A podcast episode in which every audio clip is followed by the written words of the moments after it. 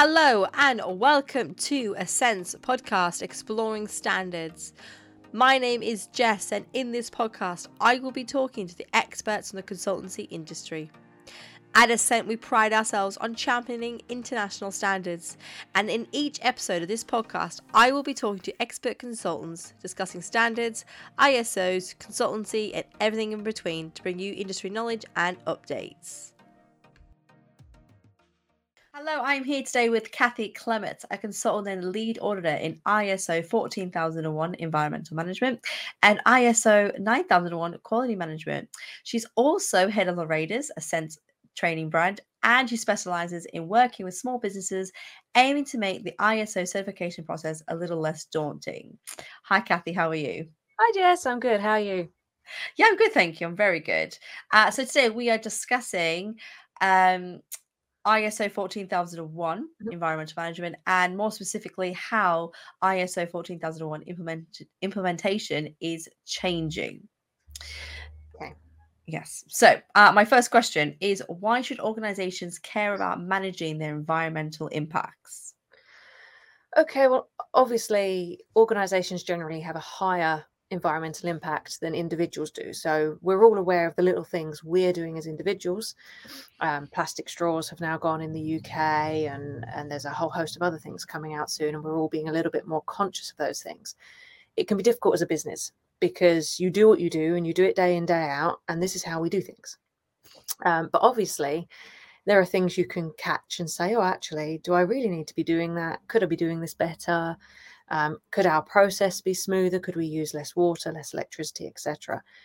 And the idea of of all these environmental awareness uh, initiatives is to point out that you don't actually it's not just negative impacts uh, uh, an organization has you can have incredible positive impacts mm. um, not only in what you do in the environment but also socially so having a big corporation for example say actually we are um, you know, CO2 nil is is fantastic because oh okay well if you can do it then maybe we can find ways to help the littler guys do it mm-hmm. um, so it's it's a whole host of things not just you know obviously there's a cost saving sometimes if you're doing things more efficiently especially at the moment with the electricity and the gas prices and the water prices but socially and publicly and, and bringing people along with you and of course avoiding those lovely lawsuits if you haven't got your permits and things. So yeah there's a lot of reasons, yes there's a lot of reasons to be aware of your environmental impact. Wonderful. So what laws currently affect uk organizations okay so for me there's a few big ones. Um, mm-hmm biggest one I notice in my organisations I work with is what we call the WEEE waste. So W E E E. So it's our waste electronic equipment. Um, there's a lot of things inside electronic equipment that is not nice. And so when you are finished with, for example, my laptop, we send it off to a recycling scheme who take all those bits out and they recycle as much as they can. And all the harmful stuff they deal with properly so it doesn't end up getting into the environment. Um, and of course, that helps. There's huge initiatives at the moment about getting companies to donate old laptops for schools. So they're mm-hmm. refurbished and they're given to kids at schools that perhaps their families can't provide them with laptops. And therefore, you're doing a, a double good there. You've got the environmental good and you've got the social good of, of mm-hmm. helping people out.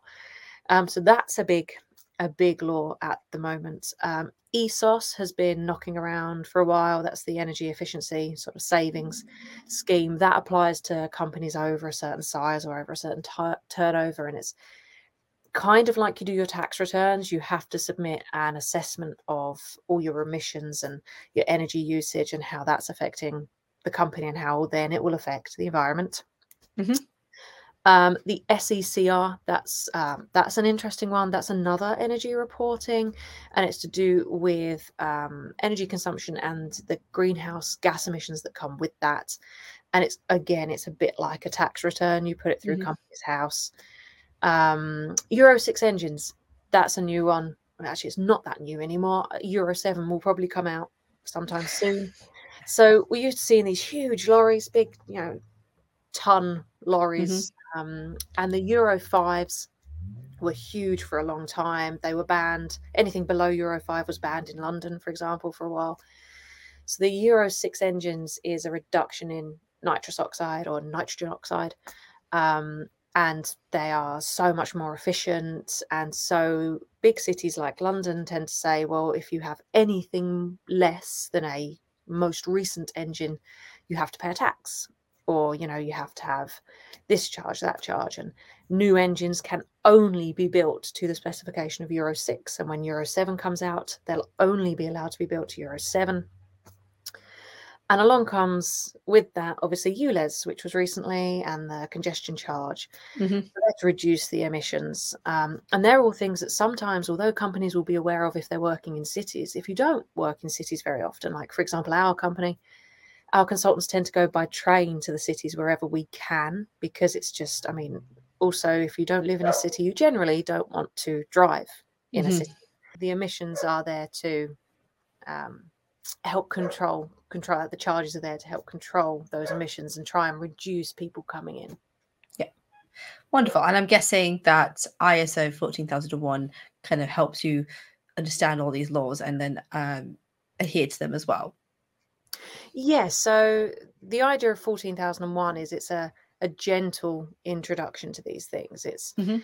you know, we make little improvements and we look at what we can do now and what we can do in a year and what we can do in a few years. So the 14,001 uh, really does help bring you in sort of gently. So it, it shows you, look at all these things you can do, but let's not panic and try and do them all straight away. Let's do it bit by bit. And of course, having a consultant to guide you is, is essential.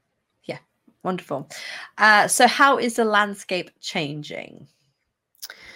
So the main thing people are aware of at the moment is we've just had the COP26, or I say just had it, um, had it probably this time last year now. I mean, I've lost lost track with everything else going on. But interestingly, did you know that COP means um, Conference of Parties? I didn't know that. So there's something new Oh, for you today. There we are. um, and that's the United Nations climate change uh, conference. think where all the 27th next month, isn't it? 27 is next month, 6th Yeah. to the 18th of November, and it's in Sharm el Sheikh this year in Oh. Egypt. Um, so that brings obviously the the huge industries of the United Arab Emirates into it. So that's going to be really fascinating. Um, and that always brings out a whole host of, of things, agreements, countries getting involved, um, and thinking of things that they wouldn't necessarily commit to. And that's the thing, it's the commitments. It's saying we will do this by this Mm. time. They're largely air pollution and uh, water usage and water pollution and emissions and that kind of thing. But the main change I think our companies would notice here in the UK really would be that awareness that these conferences bring and the change in technology. So mm-hmm. obviously there's two angles to that. There's things like laptops being more efficient and using less energy and having less harmful things in them. But there's technology that helps us be more environmentally friendly. So there's lots more now about how we can make bioplastics. So they are made from wheat, etc. But they are just as as good and as strong and, and they're biodegradable. And that's only possible because we've got machines that can make that now and, and can make those chemicals up out of nice things, not nasty things. Um, so that I think are the main uh, main changing in in our landscape as an awareness. Of course, you've you've got the protests and things, but they don't necessarily bring the same kind of information as the COP twenty six and things Yeah. like that. Yeah, naturally, yeah. Uh, so, why is ISO 14001 a good option for organizations? So yeah, as I was saying earlier, it's I think it's quite a gentle approach to environmental management. It's saying, look, these are a set of requirements. We need you to be trying to meet these requirements and, and everything, but let's not do it all in one massive go. So let's say, let's have some objectives. I love the objectives. You can set them as far in advance or as close as you like. And as long as it is efficient and it works for your company, good things, lovely. Um, and the 14,001 is designed to slot in with what you already do. All the ISOs are now. So they're all on this Annex SL, which is designed to be a set structure that is logical for how most companies work. Mhm. And so when you bring in ISO 14001, particularly if you've got a consultant like me on board, we say, okay, what are you doing now? And how can we slot this into what you're already doing rather than disrupting everything? um, by Yeah. trying to make people do things differently than how they've already done it. Absolutely, I think that makes more work, which then is kind of backwards for what um, an, a standard is supposed to do. So yeah, Yes. Yeah, and it can make, I mean, if people suddenly have to make a change, it can be really startling to them and they can kind of almost reject it if you come in too Hmm. too harsh with it. But bringing things in gradually and and especially as it, it's internationally recognized. So it it's not just you. We're not just one little island trying to do this one little thing because it's an international standard. You can say, what are they doing in Europe? What are they doing over in Australia? What are they doing in America? What can we Mhm. take from this? And yeah, and although all those areas have slightly different ways of doing it, it can really help us on our little island go, oh, okay, well, that might be an idea. And um, and especially the the risk-based approach that comes with ISOs now with the 2015 upwards, um, it really becomes thinking and a mindset of how do I want my business to A operate and B be seen in the world. Like Mhm. I'm doing this thing. What do I need to put out there? And how do I need to think to make this work? Wonderful. Uh, so our final question is what can service-based organizations with minimal impacts do to improve their environment? So I'm Ah. assuming obviously there's you know they think oh there's nothing we can do we're not doing that but th- there's always something so love to hear some examples. Yeah, so small businesses, I mean, I work with a lot of uh, what they used to call one man bands, and I think they're now called um, single employee um, operations or single employee. Um, there's a there's another word for it, but it's basically the very small companies. They can really struggle to find those savings because if you're a small company, you're generally trying to make every saving you can anyway Mhm. um, to keep things rolling. But the thing, obviously, lighting and do you really need to have your heating on overnight in an empty office? Can you not turn it on an hour before people get there? Have it on a timer. Um, and those are all, th- all things that, that are great, but they're not necessarily going to work for everyone. But the real thing I think is your suppliers. So, are they using environmentally efficient methods themselves? Have you ordered a box of paper and it's turned up in a box with a ton of packaging with it? Does it really need that? It's a box of paper. Just deliver it. Um, are they bringing all your parcels at the same time?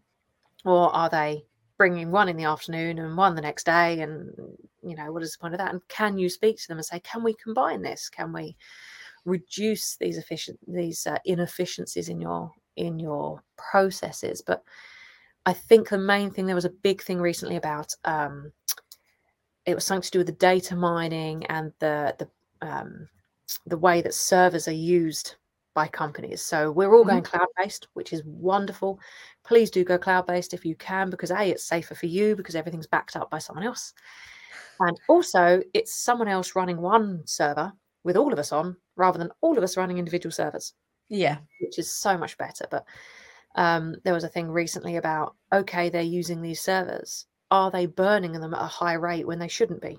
Should they be reducing the power usage overnight when, let's say, the whole of the UK generally has come to a stop for the evening and therefore it doesn't need to process so much? Are they getting their energy from efficient places?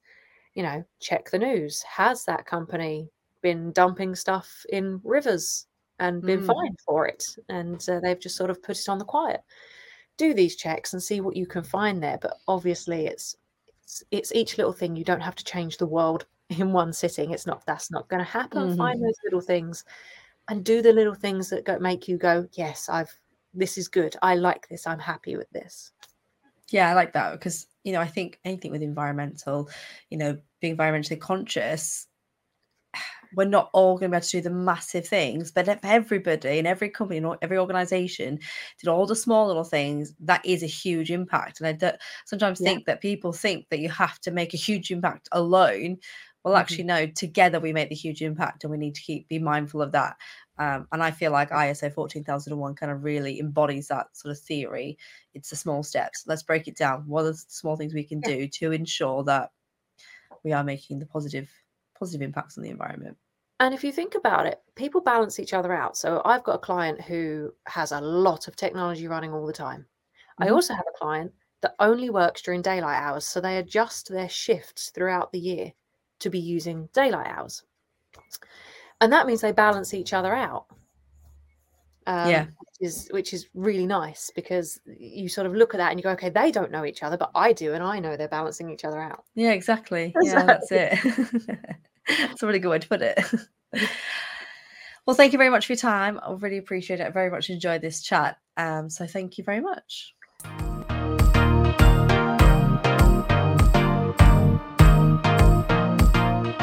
Thank you for listening to today's podcast. Check out the show description for links for more information on all topics discussed in the episode.